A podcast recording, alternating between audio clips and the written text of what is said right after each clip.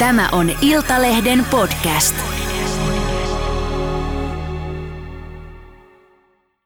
أشهد أن لا إله إلا الله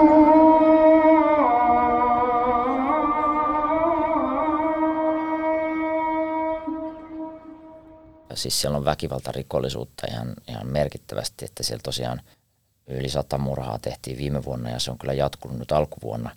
Ja, ja se, jo- jos lasketaan niin kuin verrataan sitä koko leirin asukaslukuun, niin se tekee siitä niin kuin ehkä vaarallisimman kaupungin, jos niin voi ajatella, niin, niin maailmassa. Ähm, Tämä ulkomaalaisten osa on sillä tavalla turvallisempi, että siellä näitä henkirikoksia on, on, on vähemmän. Mutta siellä on kyllä siis, siis kaikenlaista muuta riskiä sitten aika, aika merkittävästi ja, ja sielläkin siis kyllä lapsia edelleen kuolee. Ja sitten siellä on yksi erityinen riski, joka kohdistuu varsinkin teini-ikäisiin poikiin ja, ja se on se, että, että kun, kun teini-ikää lähe, lähestyvät pojat niin kasvavat, niin, niin heidät sieltä ihan rutiininomaisesti niin, niin otetaan kiinni ja erotetaan perheestään ja siirretään sitten useimmiten miesten vankiloihin. Tervetuloa Sinivalkoinen Islam podcastin pariin. Minä olen Niina Järvenkylä. Studiossa on myös Jenni Kivessilta sekä tämänpäiväinen vieraamme erityisedustaja Jussi Tanner ulkoministeriöstä. Lämpimästi tervetuloa. Kiitos. Tänään puhutaan siitä, mitä kaikkea niin sanottuihin Al-Holin naisiin ja heidän paluumatkaansa Suomeen oikeasti liittyy.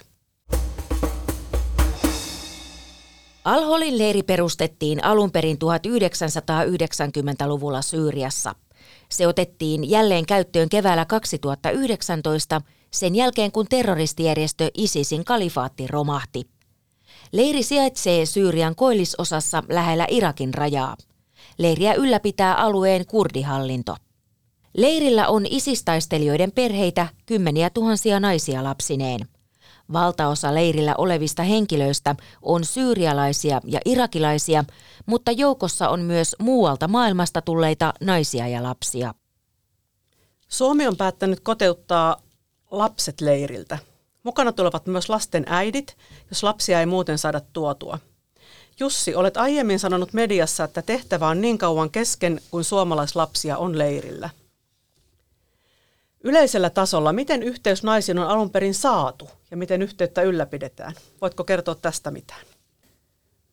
No en kovin paljon, mutta, tota, mutta sen mä voin sanoa, että mä oon siis tavannut heitä, heitä leirillä jo loppuvuodesta 2019 ja sil, sitten niihin aikoihin muodostanut sen yhteyden ja, ja mun ö, niin tehtävään on kuulunut yksilökohtaisesti selvittää jokaisen lapsen, jokaisen perheen tilanne ja arvioida sitä ja se on edellyttänyt tällaista henkilökohtaista kontaktia ja jatkuvaa kontaktia ja, tota, ja, ja, ja sitten myöhemmin niin, niin mä oon ollut sitten yhteydessä heihin, heihin niin kuin, äm, etänä ja, tota, ja, ja sitä kautta käynyt, käynyt sitten aika, aika semmoista pitkäaikaista keskustelua heidän kanssaan.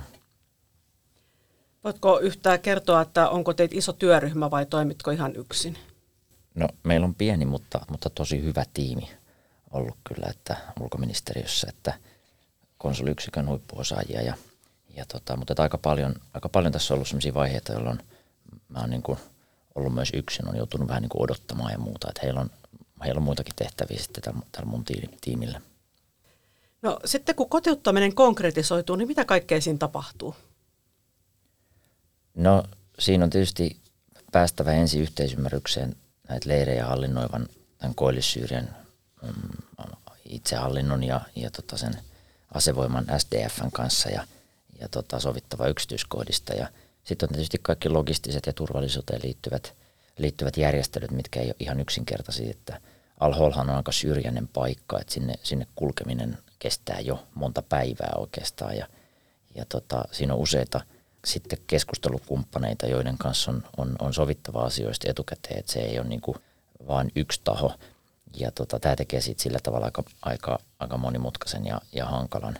Ja ne neuvottelut on ollut tosi vaikeat, siis ylipäätään sen, sen, sen siitä, että, että missä, millä ehdoilla ja, ja, tota, ja, ja, ja keitä on mahdollista kotiuttaa. Että se ei ollut kovin, kovin tota, ää, yksinkertaista eikä selkeää. Ää, mutta tämä kaikki on niin kuin tavallaan jokaisen, jo, ennen jokaista kotiuttamista pitänyt käydä läpi. Eli sama voisi sanoa, että luparuljanssi ja prosessi joka kerta, kun koteutetaan ihmisiä. No tavallaan joo, että, että tota, ää, tietysti niin kuin, ää, ensin ne yhteydet ää, on muodostettava näihin kaikkiin, kaikkiin tahoihin. Siellä on siis Koillis-Syyrian hallintoa, mutta on paljon muitakin. On, on, on Irakin Kurdistanin viranomaiset ja, ja tota, Irakin keskushallinto ja, ja, ja monet muut kumppanit. Äm, ja, ja, ja nämä yhteydet on niin kuin muodostettava ja ne on, ne, on, ne on sillä tavalla saatava aika hyviksi, että sitten, sitten tota, noin, kun tilanteet vaihtelevat, niin voi, voi, voidaan tavallaan niin kuin reagoida niihin ja, ja sopii, sopia uusista asioista. Että sen jälkeen se on vähän yksinkertaisempaa, sit kun, sit kun tota suhteet on luotu, mutta, mutta tota, joka kerta on kuitenkin aina jotain, mistä pitää uudelleen sopia. Mutta onko pääasiassa sopiminen ja nämä prosessit sujuneet hyvin? Että ei ole tullut isompia vastoinkäymisiä? No ei, että on ke- kestänyt aivan liian kauan ja neuvotteluprosessi on ollut niin tosi, tosi vaikea ää, oikeastaan alusta lähtien. Ja, tota, ja, ja, ja se on, se on niin kuin pitkälti syynä siihen, että miksi tämä on kestänyt niin kauan. Ää, mutta tota, vähitellen pikkuhiljaa on kuitenkin sit pystytty edistymään. No miten edelleen kymmenkunta suomalaista on Syyriassa odottamassa kotiuttamista, niin onko heidän lisäkseen naisia vielä, jotka ei halua palata Suomen lastensa kanssa tai on tehnyt päätöksen sitten pysyä leirillä tai Syyriassa? No siis siellä Alholin leirillä on jäljellä kymmenkunta suomalaista. Heistä suurin osa on lapsia. Meidän on kotiutettu jo 35 suomalaista, on 26 lasta ja 9 aikuista naista. Mutta sitten näistä niinku ihmisten motiiveista ja, ja, tota, ja, ja siitä, että mitä he mahdollisesti haluaa tai eivät halua, niin, niin niistä mä en voi keskustella enkä, enkä tota, ää, voi esittää arvioita, että mulla nyt on, on niinku siitä ehkä, ehkä niinku, äm, jonkunnäköinen käsitys, mutta, mutta, to, mutta, tota, mutta se, sitä en pysty niinku sillä tavalla avaamaan, että siitä olisi oikeastaan mitään, mitään kerrottavaa. Iltalehti 10. päivä joulukuuta vuonna 2021. Jussi Tanner kuvailee oloja Alholin leirillä karmeiksi. Alueella on kylmä talvi, säännöllisesti myös reilusti lunta. Tanner kertoo, että ulkomaalaisten osa Alholin leirillä on aidattu kaos. Kenelläkään ei oikein enää ole kunnon käsitystä, mitä siellä tapahtuu. Leiri kokonaisuudessaan on yksi maailman vaarallisimpia paikkoja. Tannerin mukaan leirillä on murhattu yli sata ihmistä vuoden 2021 aikana. Leirillä vallitsee hänen mukaansa hyvin radikaali, vainoharhainen ilmapiiri, joka on erittäin huono kasvuympäristö lapsille. Al-Holissa olosuhteet ovat siis todella huonot. Millainen tämä leiri käytännössä on ja miltä siellä esimerkiksi näyttää? No se on, se on, se on aika, aika suuri tämmöinen telttaleiri. Siellä on jonkun verran kiinteitäkin rakennuksia, mutta, mutta ei siellä ulkomaalaisten osasta, osassa. Ja, ja, ja tämä niin ulkomaalaisten erillinen osa, joka on aidattu ja vartioitu osa, niin, niin tota, ja jossa on noin 8500 ihmistä, nykyään kaksi kolmasosaa heistä lapsia, niin se on ihan, ihan telttakylä. Maapohja on, on päällystämätön, siellä ei ole edes tällaista – tällaista tota, oikeastaan soraa, että se on, se on niin kuin, silloin kun sataa enemmän, niin, niin tota, se on semmoista mutavelliä ja, ja tota, tietysti välillä talvella harvoin, mutta aina välillä tulee ihan kunnolla lunta myös, että, että se muuttuu tietysti aika, aika vaikeaksi, jo pelkästään kulkeminenkin siellä. Ja, ja tota, se on niin oikeastaan fyysinen ympäristö on, on sen tyyppinen. Teltat on, on, on vanhoja ja huonossa kunnossa. Siellä on tämmöisiä vesisäiliöitä, tämmöisiä isoja punaisia vesisäiliöitä, joista, joista sitten juomavesi ja käyttövesi saadaan. Kesäisin se vesi on, on, on heikkolaatusta, talvella se on vähän parempaa ja sitä, se vähän paremmin myös riittää, mutta se on yksi, ollut yksi ongelma. Ja, tota, ja, ja siellä niin kuin, miltä se näyttää, niin, niin siellä on tosi paljon lapsia, että se, se kiinnittää tietysti huomiota.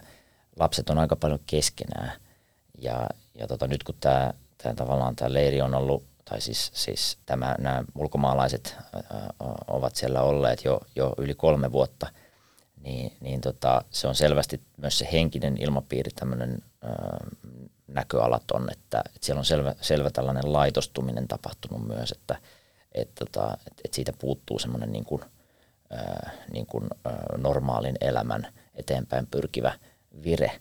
Sen voi varmaan myös niin kuin sanoa. Ja se ilmapiiri tosiaan on myös edelleen tämmöinen, tämmöinen radikaali ja se ei oikeastaan muuttunut miksikään, koska ei ole mitään sellaista voimaa, joka veisi sitä mihinkään suuntaan. Että ihmiset on suljettu sinne ulkopuolelta vartioituun aitaukseen aavikolle ja, ja, ja sisäpuolella sitten se on vähän niin kuin kärpästen herra, että, että, että se porukka siellä niin kuin keksii omat kuvionsa ja, ja heihin ei kovin paljon sitten ulkomaailma vaikuta. No, paljon on ollut mediassa muun muassa terveydenhuollosta siellä leirillä, että sitä ei käytännössä ole. Ja itse vierailin 2000, olikohan se 17, Mosulin lähellä isolla pakolaisleirillä. Ja siellä ehkä isoin terveysongelma oli nimenomaan vedestä johtuva, eli vatsataudit. Niin onko tämä samantyyppinen tilanne siellä Alholin leirillä?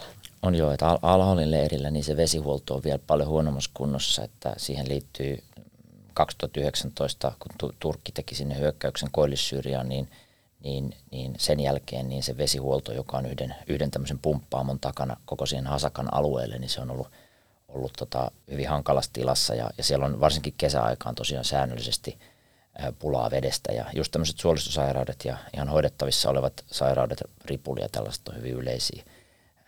Että et se on ehdottomasti yksi, yksi, yksi ongelma siellä ja koko ympäröivällä alueella, että ei ainoastaan Alholilla, vaan myös sillä, sillä ihan, ihan tota, äh, Hasakan alueella niin kuin no, normaalien, äh, niin kuin normaalin mu, muun väestön keskuudessa. No miten leirin turvallisuus, turvallisuustilanne sun käsityksen mukaan tällä hetkellä on? No siis se on kahtalainen, että, että siis se koko Alholin leiri, niin se on kyllä erittäin turvaton paikka – siis siellä on väkivaltarikollisuutta ihan, ihan merkittävästi, että siellä tosiaan yli sata murhaa tehtiin viime vuonna ja se on kyllä jatkunut nyt alkuvuonna. Ja, tota, ja, ja se, jos lasketaan niin kuin verrataan sitä koko leirin asukaslukuun, niin se tekee siitä niin kuin ehkä vaarallisimman kaupungin, jos niin voi ajatella, niin, niin maailmassa. Ähm, tämä ulkomaalaisten osa on sillä tavalla turvallisempi, että siellä näitä henkirikoksia on, on, on vähemmän, mutta, mutta siellä on kyllä siis, siis kaiken näköistä muuta riskiä sitten aika aika, aika merkittävästi ja, ja sielläkin siis kyllä lapsia edelleen kuolee ää, ihan hoidettaviin sairauksiin, mm, onnettomuuksiin ja, ja niin edelleen.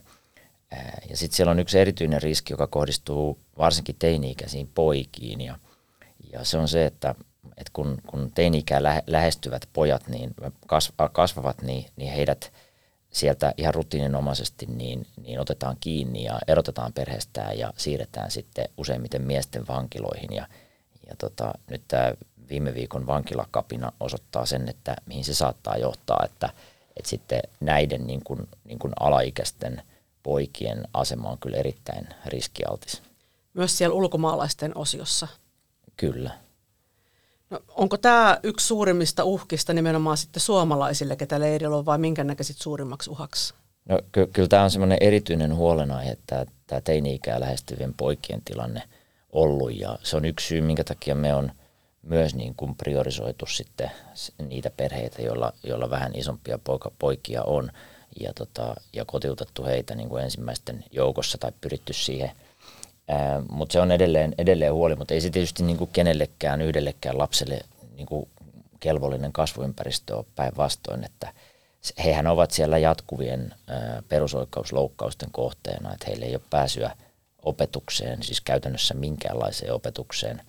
Ää, heillä ei ole pääsyä kelvolliseen terveydenhuoltoon, heidät on vangittu, näin jatkuessaan se vangitseminen on laiton, heillä ei ole tietoa syytteistä eikä kiinnioton kestosta eikä perusteista eikä, eikä mahdollisuuksia niin kuin minkään oikeussuojakeinoihin asianajajaan tai muuhun vastaavaa.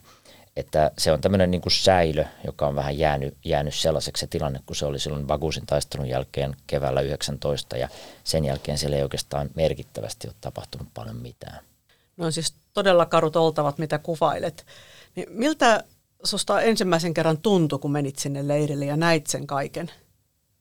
No en mä tietysti kaikkea nähnyt, että, tota, että varmaan siellä on paljon sellaista, jota en, en, en niin näe enkä ymmärrä, mutta, mutta kyllä se, kyllä se on vaikuttava paikka ja, ja, tota, ja, ja erittäin, erittäin niin kuin vaikea nimenomaan lapsille. Ja lapsia siellä on paljon. Että ensimmäisen kerran, kun mä olin siellä, niin siellä ammuttiin yksi, yksi, yksi kymmenvuotias poika. Ja tota, en tosin nähnyt sitä tapausta, mutta, mutta se oli samana päivänä. Ja, ja tota, siellä oli erityisen kireä tunnelma. Ja, tota, ja, ja, ja se, niin kuin, se, mikä ensimmäisenä pistää silmään, niin on se just se, se, se lasten suuri määrä ja myös se, että miten lapset niin pyörii siellä omissa oloissaan ja, ja, ja, tota, ja, ja miten niin kuin selvästi se, se, tota, se ympäristö ää, ei ole niin kuin heille myöskään turvallinen. Että siellä, on, siellä on paljon asioita, jotka, jotka, jotka pistää silmään, mutta, mutta tota, ää, näin nyt ehkä ne päällimmäiset. No siellä suomalaisnaisiakin on lasten kanssa jättänyt leirin omatoimisesti tai painun leiriltä. Niin mikä siinä heti leirin ulkopuolella odottaa, jos ajatellaan hyvin niin kuin konkreettisesti? Joo, no se on avomaastoa. Se on semmoista heikosti niin kuin kumpuilevaa, unduloivaa avomaastoa, tämmöistä ruderaattia ja, ja, ja puoliaavikkoa. Siellä näkyy Irakin puolelle, Sinjar-vuori näkyy idässä. Se on aika lähellä rajaa mutta muuten se on aika harvaan asuttua. Siinä on Al-Holin kylä, joka on paljon pienempi nykyään kuin, kuin, kuin mitä se leiri. ja, sitten siinä on, on tota noin sellainen melko suora, kapea asfalttitie, päällystetty tie Hasakan kaupunkiin suoraan lännessä. Ei siellä ole oikeastaan mitään paikkaa, minne piiloutua, eikä sellaista, että jos sieltä joku pakenee, niin se on sitten käytännössä, siihen tarvitaan kyllä apua. Onko sinulla minkäännäköistä näkemystä siitä, että onko ne ihmissalakuljettajia, onko ne esimerkiksi ISISin jäseniä, että mitä, mitä kautta apua sitten saa, jos haluaa paeta leiriltä? No siis jokainen tarina on varmaan vähän erilainen ja, ja ei meillä tietysti ole sellaista niin kuin täsmällistä tietoa siitä, mutta jotain nyt tietysti tiedetäänkin. Siis äh, il, niin kuin mä sanoin, niin ilmanapuus ei ole mahdollista, että kyllä se siis käytännössä on niin kuin määritelmällisesti jo ihmissalakuljetusta äh, siellä – siellä on kyllä tämmöistä yksityisyrittelijäisyyttä joka tapauksessa, että siihen ei isisiä tarvita siihen niin salakuljetusverkostoon, että, että tota se ei mun mielestä ole kauhean uskottava selitys, että ISIS olisi jotenkin strategisesti niin kuin luonut näitä salakuljetusjärjestöjä vaikka, tai sala, salakuljetusjärjestelyjä, vaikka saattaa siellä ISISin toimijoita olla jollain tavalla siinä ketjussa niin kuin joinain, joinain lenkkeinä mukana, sekään ei ole ihan poissuljettu. Ähm, mutta tota, sieltä ne salakuljetusreitit käytännössä, niin – ne on suuntautunut niin luoteissyyriaan, että, että siinähän on tosiaan Irakin raja lähellä ja, ja, ja sitten toiseksi lähimpänä on, on suoraan pohjoisessa Turkin raja, mutta, mutta ne, ne reitit käytännössä suuntautuu sitten luoteeseen ää, Turkin hallitsemalle alueelle ää, niin kuin Eufratjoen länsipuolella tai sitten vaihtoehtoisesti Idlibin alueelle, joka on kapinallisten hallussa edelleen. Minkä takia ne sinne päin suuntautuu? Onko siinä joku No ne on ne tu- tukiverkostot sitten sellaisia, jotka pystyy sitten näihin, näihin alueisiin tukeutumaan, että sieltä löytyy sitten jonkunnäköisiä turvataloja ja, ja tota mahdollisuuksia hetkeksi aikaa majoittaa ja, ja, ja, ja monelle sitten se suunta sieltä on, on joko tosiaan sinne Idlibin alueelle, jossa, jossa, jossa kapinalliset on, on edelleen pitää, pitää niin kuin, ö, valtaa, tai sitten, ö, sitten tota suljetun rajan yli Turkkiin, jos se on mahdollista. Olet käynyt siellä leirillä nyt kuinka monta kertaa? No ihan yksityiskohtia mä en voi kertoa. Useampia että... kertoja. Mm. Niin tota, onko, se, onko ne leirin olot muuttunut mitenkään näin tämän parin kolmen vuoden aikana? No se on kyllä, se tunnelma on varsin pysähtynyt. Siellä on tiettyjä muutoksia tapahtunut. Sieltä on jonkun verran Alholin ulkomaalaisosasta on siirretty varsinkin eurooppalaisia perheitä niin, niin Rosin leiriin, joka on, joka on äh, siellä pohjoisessa – Koillis-Syyrian ihan koilliskulmassa, jo, jo, joka on niin kuin paremmin järjestettyä, jossa, joka on sillä tavalla turvallisempi, että se on niin kuin tiukempi kontrolli selvästi. Tiedetään, missä teltassa kukakin on. Mutta muuten niin, niin tota, ky- kyllä se, niin kuin se pysähtyneisyys niin on pikemminkin tämmöistä johtanut tämmöiseen ehkä vähittäiseen niin kuin, niin kuin näköalojen haittumiseen ja, ja sen tyyppiseen, että, että tota, se on semmoista hidasta – hidasta niin kuin muutosta ennemminkin kuin tämmöistä, tämmöistä dramaattista heikkenemistä. Ihan alussa, kun se Bakusin taistelun jälkeen, kun, kun, kun tämä väki sinne siirrettiin, niin, niin, niin siellä kuoli aika paljon ihmisiä, koska ihmiset oli hirveän huonossa kunnossa sen kalifaatin luhistuessa. Sitten se vähän niin kuin stabilisoitu se tilanne terveystilanne vähän niin kuin, sillä tavalla vakiintui. Ja tota, jollain tasolla voisi sanoa, että vähän parani. Mutta nyt vähitellen niin kyllä se suunta on selvästi niin kuin he, heikkenemään päin, että ei, ei se tilanne niin kuin millään akselilla oikein ole paranemassa. No äsken jo mainitsitkin tämän jailbreakin, mikä tapahtui Koillis-Syyriassa Hasakassa. Eli ISIS toteutti hyökkäyksen vankila tammikuun lopussa. Ja hyökkäyksen kohteeksi joutuneeseen vankilaan on viety Alholin leiriltä just näitä poikia, mitä, mitä mainitsit, kun he tuli murrosikään. Eli yli 600 alaikäistä poikaa oli ISISin hyökkäjien kanssa vankilassa piiritettynä, kun vankilaa valvovat kurdijoukot kukisti hyökkäyksen. Menikö siinä pari päivää taisi mennä? Viikko. Viikko, joo. Niin kuinka suuri uhka sun näkemyksen mukaan ISISin hyökkäykset leireille ja vankiloihin on? Et käytännössähän ISIS pyrkii tätä kautta rekrytoimaan lisää jäseniä kutistuneisiin riveihinsä. Vai yrittääkö ne vain näyttää sitten voimaa? No ky- kyllä se nyt siis, nyt, ihan tarkkaan vielä on ehkä vähän varhasta arvioida, että mitkä ne, mitkä ne niin kuin taktiset ja strategiset tavoitteet tällä iskulla on täsmällisesti ollut, mutta, mutta nyt ainakin SDFn mukaan, joka on siis tämä kurdivetoinen niin kuin asevoima siellä, niin, niin, niin heidän mukaansa niin, niin ISISillä oli tavoitteena niin, niin hyökätä myös muun muassa Al-Holille tässä samassa yhteydessä, että, että tota, se ajatus on niin kuin se, että he olisivat saaneet mahdollisesti sit lisävoimaa siitä, sieltä Kueranin vankilasta Hasakasta. Ähm, Mutta varmasti joka tapauksessa oli miten oli, niin he, he on pyrkinyt vapauttamaan tiettyjä, tiettyjä vankeja sieltä, tiettyjä, tiettyjä entisiä jäseniä, entisiä taistelijoita ja, ja, tota, ja, ja varmaan myös aiheuttamaan kaaosta ja sellaista. Mutta se, se nyt taktisella tasolla se, se, se vankilakapina ei kovin hyvin ilmeisesti ole onnistunut, joskin on hyvin epäselvää vielä, että kuinka paljon sieltä nyt itse asiassa pääsi, pääsi pakenemaan näitä vankeja. Että se vaikuttaa siltä, että se saattaa olla satoja joka tapauksessa, mutta, mutta tota se, se laskenta on kyllä vielä, vielä vähän kesken. Vaikuttaako nämä tämän tyyppiset hyökkäykset esimerkiksi Suomen ulkoministeriön toimintaa alueella? Joudutteko esimerkiksi turvallisuusasioita miettimään uusiksi? No, tota, no siellä Gueranin vankilassa ei ole ollut suomalaisia.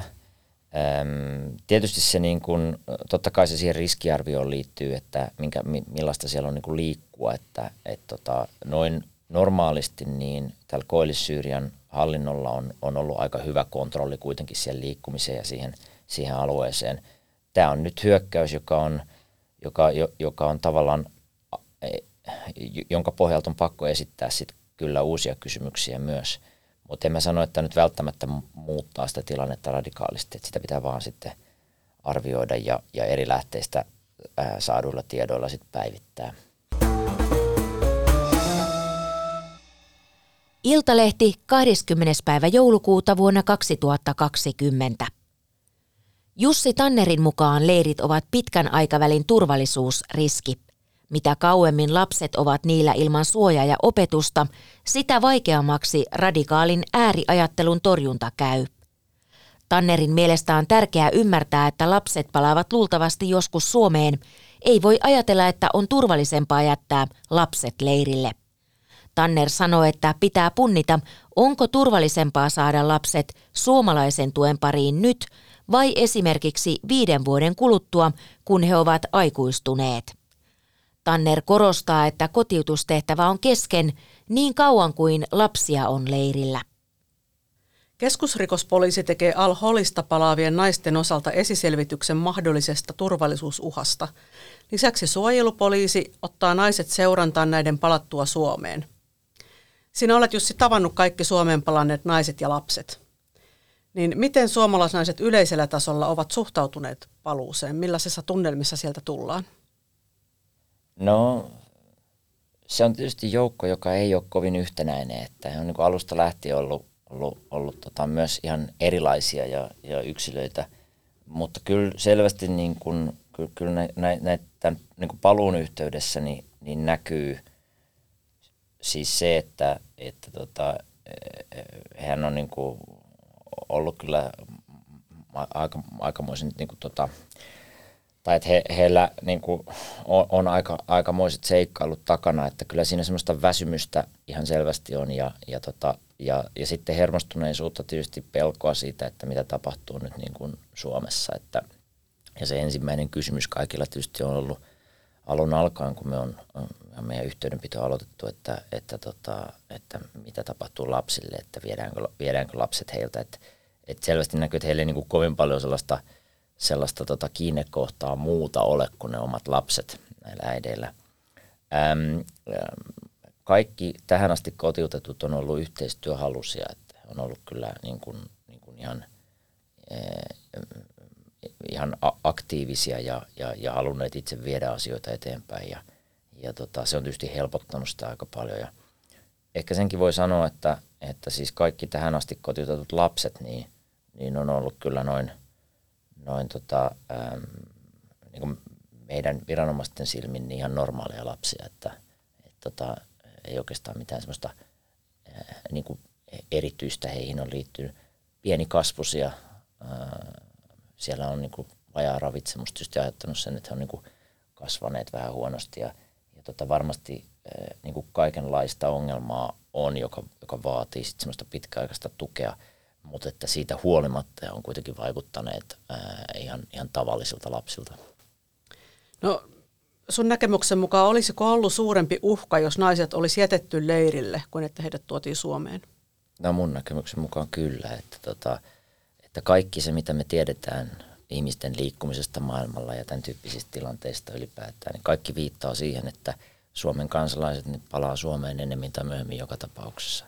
Ehkä jotain ihan harvoja poikkeuksia lukunottamatta, mutta, mutta se, se pääsääntö on se, että he tulee Suomeen ja – ja tota, sit se, se, sen faktan valossa pitäisi arvioida sitä, että onko parempi vaihtoehto se, että heidät saadaan mahdollisimman nopeasti sieltä, sieltä tota Suomeen ja, ja, ja lapset kouluun ja, ja, ja yhteiskunnan niin palvelujen piiriin ja sitten tota, ää, aikuiset, niin, niin, niin aikuisten kohdalla sitten tietysti tutkitaan, että onko se mahdollisesti syyllistynyt rikoksiin siellä alueella.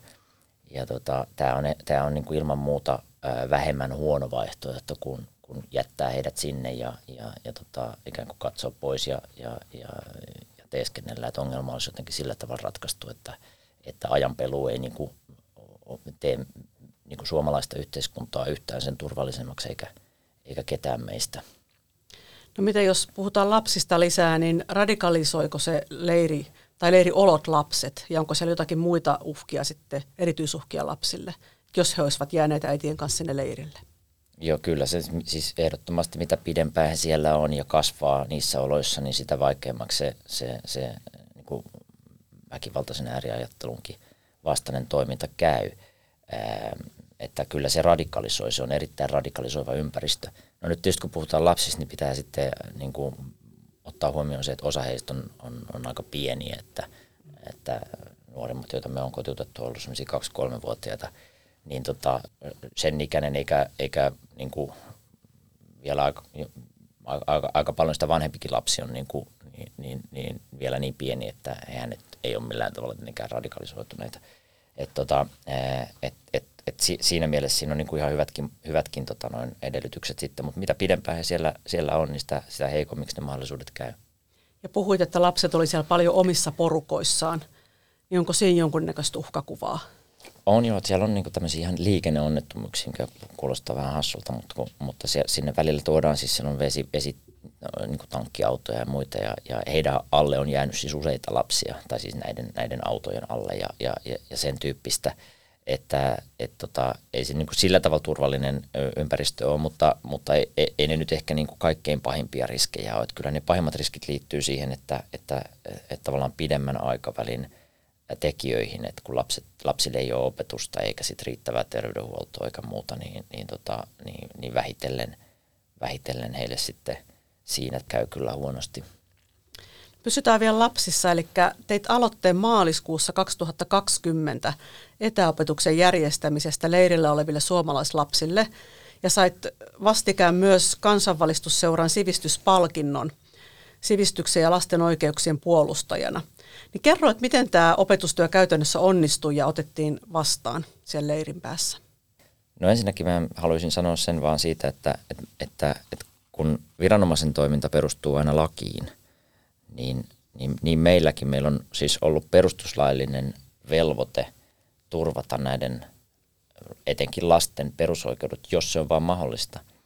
Ja se ykköstapa, se niin kuin ainut kestävä tapa niiden perusoikeuksien turvaamiseksi, sen velvoitteen täyttämiseksi viranomaiselle on, on niin kuin kotiuttaa heidät. Se on se mun, mun johtopäätös tästä koko tilanteesta ollut. Mutta kun se kesti paljon kauemmin kuin me kuviteltiin näiden neuvottelujenkin niin kuin, niin kuin tota noin, ää, takia, niin sitten me alettiin miettiä, että, että onko jotain muuta, mitä me voitaisiin väliajalla tehdä näiden, nimenomaan näiden oikeuksien ää, osittaiseksi turvaamiseksi. Ja kun siellä ei minkäännäköistä opetusta käytännössä ollut suomalaisilla lapsilla tarjolla, niin, niin sitten päätettiin yrittää tällaista, kun, kun etäopetus oli muutenkin muodissa tuossa keväällä 2020. No sitten me ehdotettiin sitä alun perin silleen, niin kuin, että, että siis, siis ehdotettiin sitä sillä tavalla, että, että voitaisiko me kokeilla tämän tyyppistä, että, että, että, että, että, että olisiko teillä niin kuin voimia ja kiinnostusta. Äm, niin se, ne vähän vaihteli ne reaktiot, mutta, mutta tota, vähitellen niin, kuin, ö, niin siellä oli etäkoulussa muistaakseni 23 suomalaista lasta – otti osaa siihen ja se oli kyllä ylitti meidän odotukset. Samaten kuin ylitti se, että mihin, mihin asti nämä opettajat meillä kansanvalistusseuran etäkoulukulkurin opettajat pysty sen opetuksen viemään, niin se ylitti kyllä meidän kaikki odotukset. Me ajateltiin alun perin, että, että jos on niin kuin jonkunnäköistä rutiinia, jossa lapset vähän niin kuin saavat myös sellaista rakennetta päivänsä ja, ja, ja tota, niin, niin, se helpottaa koko sitä perhettä ja myös rakentaa jonkunnäköistä siltaa ehkä sitten tulevaan niin suomalaista yhteiskuntaa – sopeutumista tänne ajatellen. että et me, meillä niin kuin rima oli hyvin matalalla sen, sen, sen ajatuksen kanssa, mutta se, se opetus onnistui sitten ää, paljon paremmin kuin mitä mä olisin voinut kuvitella. Jos ajatellaan ihan käytännön tasolla, niin millä välineillä se onnistuu? No siis nyt olisi parempi, kun opettajat kertoisi itse siitä, mutta, tota, mutta siis kä- käytännössä niin, niin, niin tota, ää, suurimmaksi osaksi se tapahtuu WhatsAppin välityksellä. Ja vielä siinä niin, että – että tota, ää, esimerkiksi kuvien lataaminen niin noiden heikkojen verkkoyhteyksien takia ei oikein onnistunut, niin, niin, tota, niin kuin tekstipätkät ja ääniviestit ja, ja emojit ja tämmöiset oli mun ymmärtääkseni aika isossa osassa. Ja, tota, ja ne, on kyllä, ne on kyllä mainioita ne esimerkit, mitä siitä, siitä tota, mäkin olen nähnyt. Oliko siihen helppo löytää opettaja? No siis ää, mä en itse asiassa tiedä, kuinka, minkälainen se prosessi siinä opet, niin varsinaisten opettajien löytämiseksi oli. Että mä olin aluksi yhteydessä tuohon opetushallituksen pääjohtaja Olli-Pekka Heinoseen ja sitten opetus- ja kulttuuriministeriön kansliapäällikkö Anita Leikoiseen ja, ja tota, ää, nämä kollegat sen sitten ää, panivat sen tota noin, ja, niin kuin, ää, liikkeelle, että miten se opetus sitten järjestettiin ja siihen löytyi tämä etäkoulukulkuri sitten toteuttajaksi. No, tämä on varmaan ollut tosi auttavaa niille lapsille ja myös varmaan vanhemmillekin. Tai äideille siellä leirillä. Joo, että kyllä se tietysti niin kuin, siis se vaati tietysti niin kuin heiltä semmoista päivittäistä sitoutumista myös näiltä äideiltä. Ja se tietysti myös mun niin kuin tämmöisen niin kuin yksilöllisen arvioinnin kannalta, joka on taas mun velvo, velvollisuus, niin, niin oli siinä tavalla, sillä tavalla kiinnostavaa, että se, kyllä se kertoo ihmisestä, hänen motiiveistaan jotain, jos jaksaa niin kuin joka päivä monta tuntia paimentaa tuollaista etäkoulujuttua niissä oloissa – et silloin niin kuin se on yksi indisio niin kuin mun arvioinnissa siitä, että minkälainen suhtautuminen sit suomalaiseen yhteiskuntaan esimerkiksi on, jos, jos tällaista koulua niin kuin innokkaasti käydään. Oliko teillä tai onko teillä mitään muita keinoja auttaa näitä leirillä olevia lapsia? No meillä on ollut jo itse asiassa ennen tätä etäkoulua, niin meillä oli etälääkäri tuolta HUSista, lastenlääkäri, joka, joka on ollut koko ajan oikeastaan nyt jo yli kaksi vuotta niin vastannut vanhempien, siis käytännössä äitien kysymyksiä, jotka on koskenut lasten terveydentilaa. Et meillä oli muutama semmoinen hätätilanne silloin 2019 joulukuussa ja siitä, siitä tuli tämä niin tämä etälääkäri-idea ihan ekaksi. Ja, tota, ja, ja, ja se on, on, on ollut ihan hyvä, koska lääkärit on pystynyt vähän arvioimaan myös sitä, että, että milloin mahdollisesti oikeasti on kysymys hädästä ja, ja vaikuttanut sitten myös siihen meidän – niin kuin priorisointiin.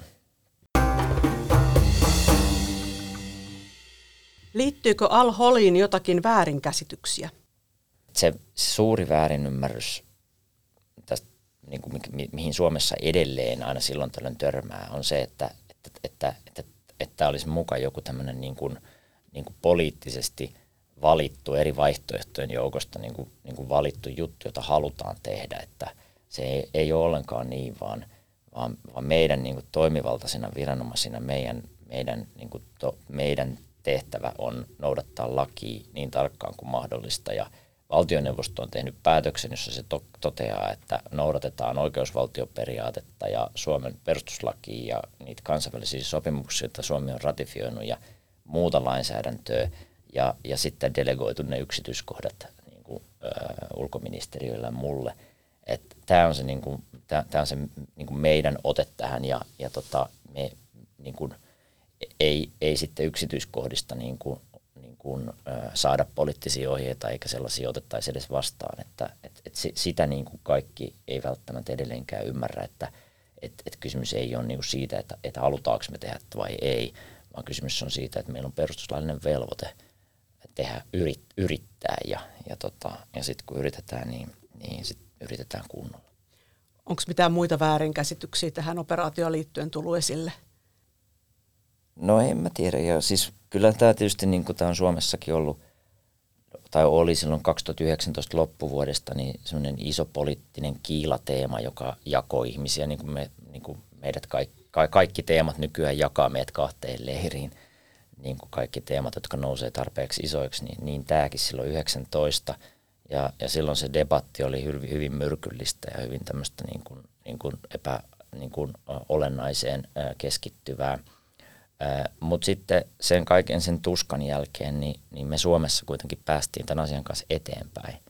Et mun mielestä se on niinku semmoinen e, e, niinku hyvä osa tätä tarinaa, että vaikka se oli hankalaa ja vaikeaa, niin, niin, tota, niin loppujen lopuksi kuitenkin me päästiin eteenpäin ihan ensimmäisten joukossa. Ja, ja tota, nythän koko muu Eurooppa käytännössä alkaa olla kääntynyt samalle linjalle, että et ei me tässä niinku sitten siinä näkökulmassa niin, niin kovin kauan oltu yksin.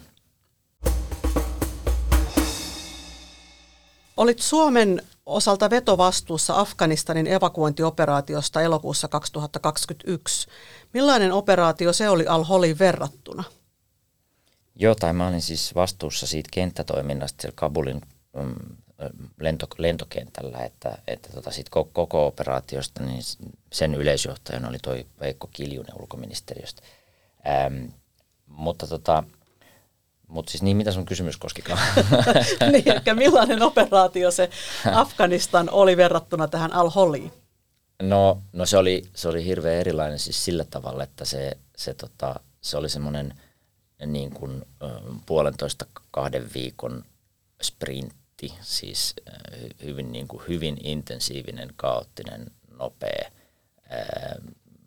joka vaatii aika paljon voimavaroja, mutta lyhyen ajan – ja, ja sillä tavalla niin kun tavoite oli hirveän selkeä. No tietysti alhollista se eros, eros siinäkin mielessä, että, että tota, se oli niin tehtävä, josta Suomessakin kaikki oli alusta pitäen oikeastaan yhtä mieltä. Että oli se mukava sellaistakin tehdä välillä. Ää, mutta, tota, ää, mutta että molemmat on tietysti ollut omalla tavallaan niin kuin haastavia, että, että Kabulissa niin kuin turvallisuusriskit oli, oli, oli ehkä sitten kuitenkin suuremmat ja – ja tota, se oli niin kuin sillä tavalla arvaamaton se, se akuutti tilanne. Ähm, mutta, tota noin, mutta Alhol on kyllä ollut niin kuin, niin kuin monimutkaisempi, kompleksisempi ja, ja, ja vaikeampi ehdottomasti kuin, kuin mitä se Kabulin evakuointi oli mun mielestä. No pystytkö arvioimaan haastavuutta nollasta kymppiin, mikä se oli Afganistanissa ja mikä se on Al-Holissa, joka edelleen jatkuu? No, en mä tiedä mi, mi, mihin nyt niin kuin mittatikun asettaa, mutta tota, eihän nyt ihan helppoja kumpikaan ollut, mutta, mutta, tota noin, mutta kyllä tosiaan niin kuin mä sanoin, niin kyllä, kyllä, kyllä alhol-homma on ollut, ollut niin kuin monimutkaisuudessaan niin, niin vaikeampi, että se on edellyttänyt niin kuin tosi paljon monimutkaisempia neuvotteluja useampien tahojen kanssa ja, ja, ja, ja sen tyyppistä. Ää, mutta, tota, mutta kyllä tietysti niin kuin se, se, se, tota, se Kabulin operaatio – oli tosi haastava myös, mutta siinä niin kuin meillä oli hyvin intensiivinen lyhyt operaatio. Meillä oli niin kuin todella hyvä, aika isokin viranomaisporukka siinä ulkoministeriön ja puolustusvoimien yhteinen ja, ja, tota, ja, ja, ja se oli kyllä myös niin kuin suuri etuoikeus olla tekemässä siis sen tyyppistä työtä just siinä porukassa. Et siitä on kyllä ihan hyvät muistot. Hyvä, kiitos vierailusta Jussi. Kiitos paljon.